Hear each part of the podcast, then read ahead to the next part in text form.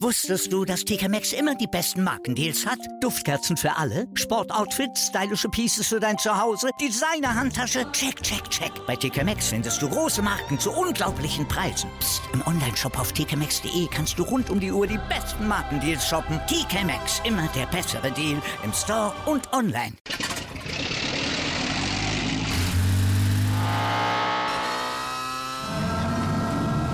Von 0 auf 100. Aral feiert 100 Jahre mit über 100.000 Gewinnen. Zum Beispiel ein Jahr frei tanken. Jetzt ein Dankeschön, rubbellos zu jedem Einkauf. Alle Infos auf aral.de. Aral, alles super. Mavis. Der Podcast rund um die Dallas Mavericks. Mit Sandro Zähler und Lukas Kruse. Auf meinsportpodcast.de. Herzlich willkommen zur zehnten Ausgabe von Mavelis und zur zweiten Ausgabe von Mavelis History, unserem historischen Format rund um die Dallas Mavericks, hier bei meinsportpodcast.de. Mein Name ist Lukas Kruse und gemeinsam mit meinem Co-Moderator Sandro Zehle möchte ich euch auch in dieser Folge ein weiteres Stück der Geschichte der Dallas Mavericks näher bringen. Auf unserer Zeitreise blicken wir heute zurück auf die erste dauerhaft erfolgreiche Periode in der Geschichte der Dallas Mavericks, beginnend im Jahre 1983 und diese Folge endet im Jahr 1987.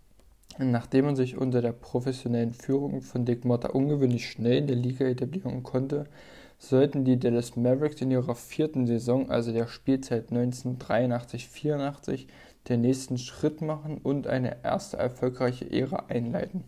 Angeführt vom überragenden Mark Aguirre konnten die Mavs erstmals in ihrer jungen Geschichte eine positive Siegbilanz erzielen.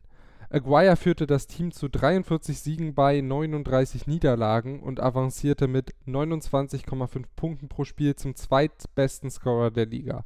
Somit qualifizierten sich die Dallas Mavericks erstmals für die NBA Playoffs, Mark Aguirre hingegen wurde zum ersten All-Star in der Geschichte der Franchise. In der ersten Runde der Playoffs warteten dann die Seattle Supersonics, die jetzt Fünfter im Westen mit 42 Siegen und 40 Niederlagen ganz knapp hinter Dallas die Playoffs erreichten. Die Serie, die damals noch im Best-of-Five-Modus ausgetragen wurde, das heißt, man brauchte nur drei Siege, um in die nächste Runde zu kommen, entwickelte sich dann zu einem erwarteten Krimi. Nachdem die Mavs das allererste Playerspiel ihrer Geschichte mit 88 zu 86 ganz knapp für sich entscheiden konnten, gingen die folgenden beiden Spiele an Seattle. Auch unter anderem dank eines sehr spielentscheidenden Dreiers von Gus Williams in Spiel 2. Vor Spiel 4 in dieser Serie, das in Seattle stattfinden sollte, waren die Mavs nun also zum Siegen verdammt. Doch diese Aufgabe meisterte man mit Bravour und gewann 107 zu 96. Für das entscheidende fünfte Spiel ging es nun wieder zurück nach Dallas, jedoch nicht in die heimische Reunion Arena. Diese war durch ein Tennisturnier belegt und somit zog man zum ersten und bis heute letzten Mal ins Moody Coliseum in Dallas, das der Schauplatz für einen spektakulären Schlusspunkt dieser Serie werden sollte. Weil in der regulären Spielzeit kein Sieger gefunden werden konnte, ging es in die Overtime. Eine Sekunde vor Ende der Verlängerung lagen die Mavs mit 105 zu 104 in Front und wähnten sich schon als Sieger. Doch eine Panne störte den Jubel, wie wir im O-Ton, der gleich kommt, der damaligen Übertragung hören können. Clock on the court has not started. There's still one second. There's still one second on the clock on the scoreboard. Mavericks are totally celebrating.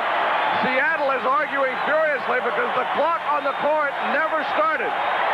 Oh my goodness, we may not be through. The Mavericks are leaving the court. Jake O'Donnell, Mike Mathis, and Tommy Nunez are huddling. The scoreboard clock now has finally been changed to no time. But when they stopped this game, there was one second on the clock. Beim letzten verbleibenden Spielzug für die Seattle Supersonics war die Spieluhr nicht gestartet und sorgte somit für einiges an Chaos.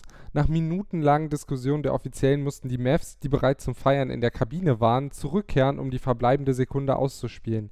Am 105 zu 104 Sieg der Dallas Mavericks sollte dies nichts mehr ändern und so zogen sie in die Conference Semifinals gegen die LA Lakers ein. Die Lakers waren dann allerdings eine ganze Nummer zu groß. Nur Spiel 3 der Best of Seven Serie ging an die Mavs, die am Ende dann deutlich mit einem Gentleman Sweep, also einem 4 zu 1, nach Hause geschickt wurden. Ein schlauer Trade der Mavs in ihrer Premierensaison bescherte ihnen im Draft 1984 nun eine frühe Draftposition und damit ein frühes erstes Saisonhighlight. Damals hatte man sich den Pick der Cleveland Cavaliers gesichert und durfte nun an vierter Position ziehen. Man entschied sich für die Verpflichtung des Bigmans Sam Perkins, der vor allem durch seine Wurfstärke hervorstach. Perkins wurde ins All-Rookie-Team gewählt und führte die Mavs gemeinsam mit Topscorer Aguirre und Rolando Blackman, der 85 erstmals All-Star wurde, zu 44 Siegen bei, drei, äh, bei 38 Niederlagen und damit zur zweiten Playoff-Teilnahme in Folge. Dort konnte man dann den Auftakt gegen die Portland Trail Blazers zwar nach doppelter Overtime gewinnen, schied dann aber nach drei Niederlagen in Folge aus. Auch die Spielzeit 1985-86 begann mit einem frühen Pick in der Draft, den man sich durch den Trade mit den Cleveland Cavaliers in der Debütsaison gesichert hatte. The Dallas Mavericks select Detlef Schrempf of the University of Washington. An achter Position entschied man sich für Detlef Schrempf aus Deutschland.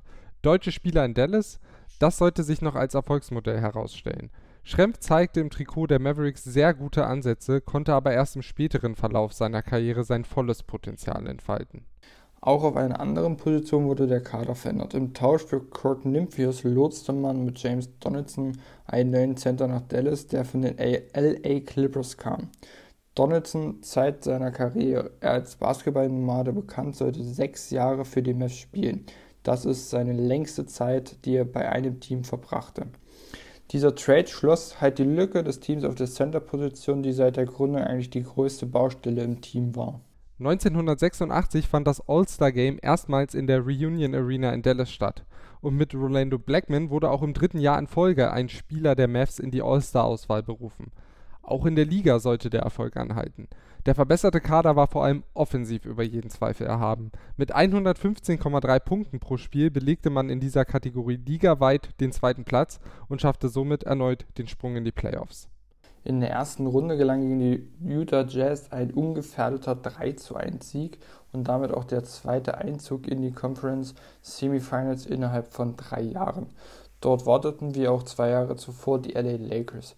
Die Mess unterlagen zwar in der Serie mit 4 zu 2, man konnte aber trotzdem von einer relativ engen Serie reden, da vier der sechs gespielten Spiele äh, mit einer Differenz von vier oder sogar noch wenigeren Punkten entschieden wurde.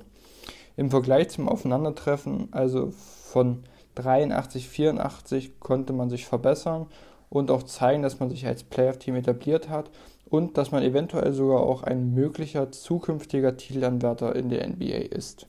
Die Saison 1986/87 begann wie die zwei vorausgegangenen mit einem frühen Draftpick der Dallas Mavericks.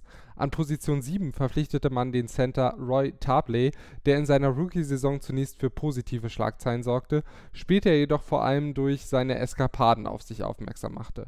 Tarpley wurde in seiner ersten Saison ins All-Rookie-Team gewählt und trug zur bis dato besten Saison der Dallas Mavericks bei das gute Händchen in den Drafts fasste Mark Aguirre vor einigen Jahren im Mavs Roundtable folgendermaßen zusammen.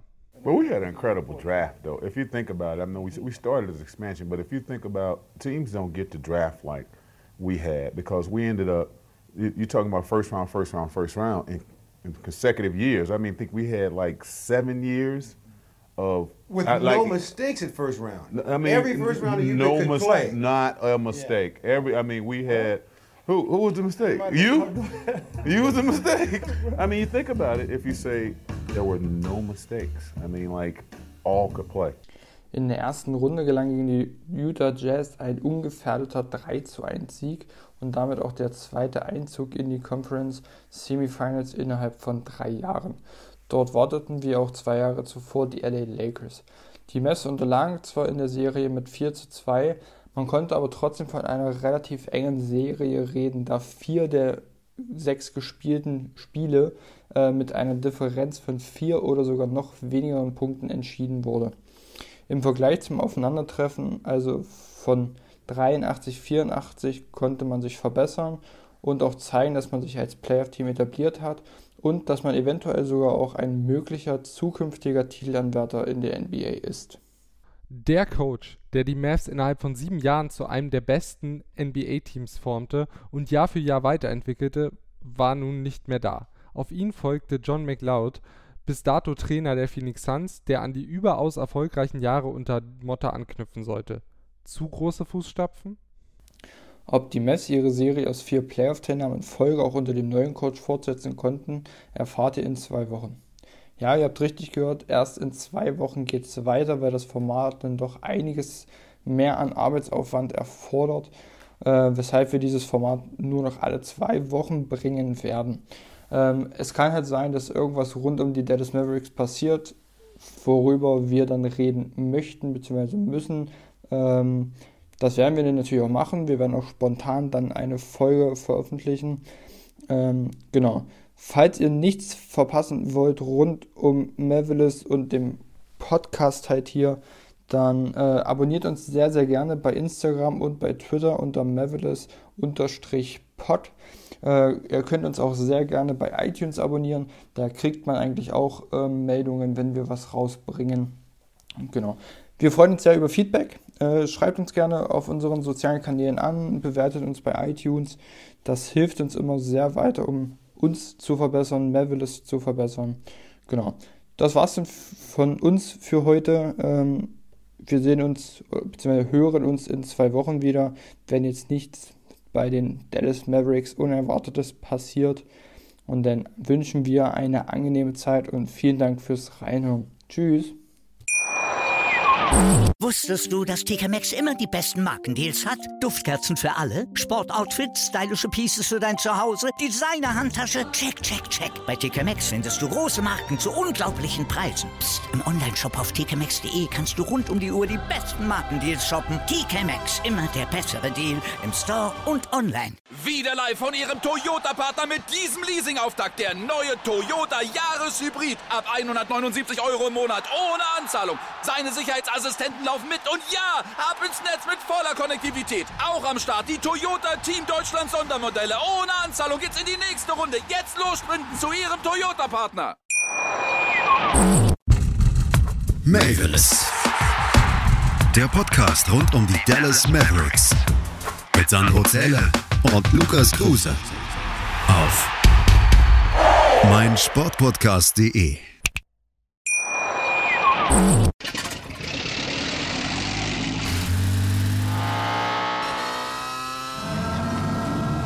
Von 0 auf 100.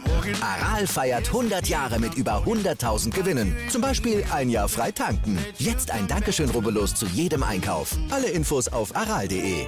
Aral, alles super.